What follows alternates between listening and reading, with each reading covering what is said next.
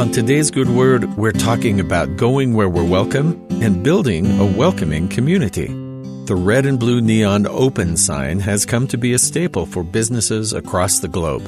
Not only is it used in the US and other English speaking parts of the world, but even in countries where English is a second or a third language, the meaning is understood. Open. Though glowing neon gas has been used for lighting for over a century, its use as a sign for businesses really took off in the 1980s.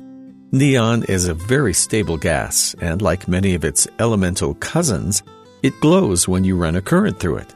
The color of the glow depending on the gas. Neon typically glows red, argon purple, and helium a soft pink. Colors are brightened and changed when the glass is dyed with ink. This process has always been expensive, but it's affordable enough the past couple of decades that nearly every business puts a bright open in their front window. It's the easiest way to tell people where they'll be welcomed. It seems it's always more comfortable for us to go where we know we're wanted. It's natural to be drawn to people and places that want our company so we can build a reciprocal relationship. As members of God's church, we've been given very specific but simple instruction on what kind of community we're supposed to be building. The gospel has certain requirements for those who wish to join the fold, but even for those who aren't members and don't seek to be, the door still remains open. The Lord was explicit in this commandment in his direction to his servants in Doctrine and Covenants 46. Nevertheless, Ye are commanded never to cast anyone out from your public meetings, which are held before the world. And again I say unto you, ye shall not cast any out of your sacrament meetings who are earnestly seeking the kingdom. I speak this concerning those who are not of the church. And again I say unto you concerning your confirmation meetings, that if there be any that are not of the church, that are earnestly seeking after the kingdom, ye shall not cast them out.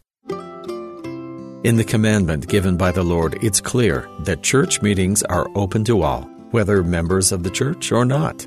All those who are honestly trying to find God and follow His guidance are welcome to worship no matter where they are in their journey to God.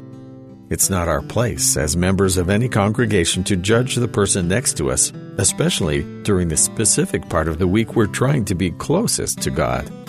Though there are some covenants and ordinances only available to those who've been baptized, meeting together in whatever form is available to anyone. The sacrament or Holy Communion is our most frequent display to God of our conviction to continue following Him, but that makes it no less important to our development.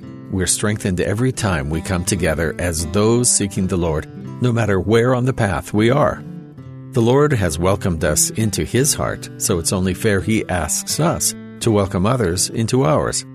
And that's the good word.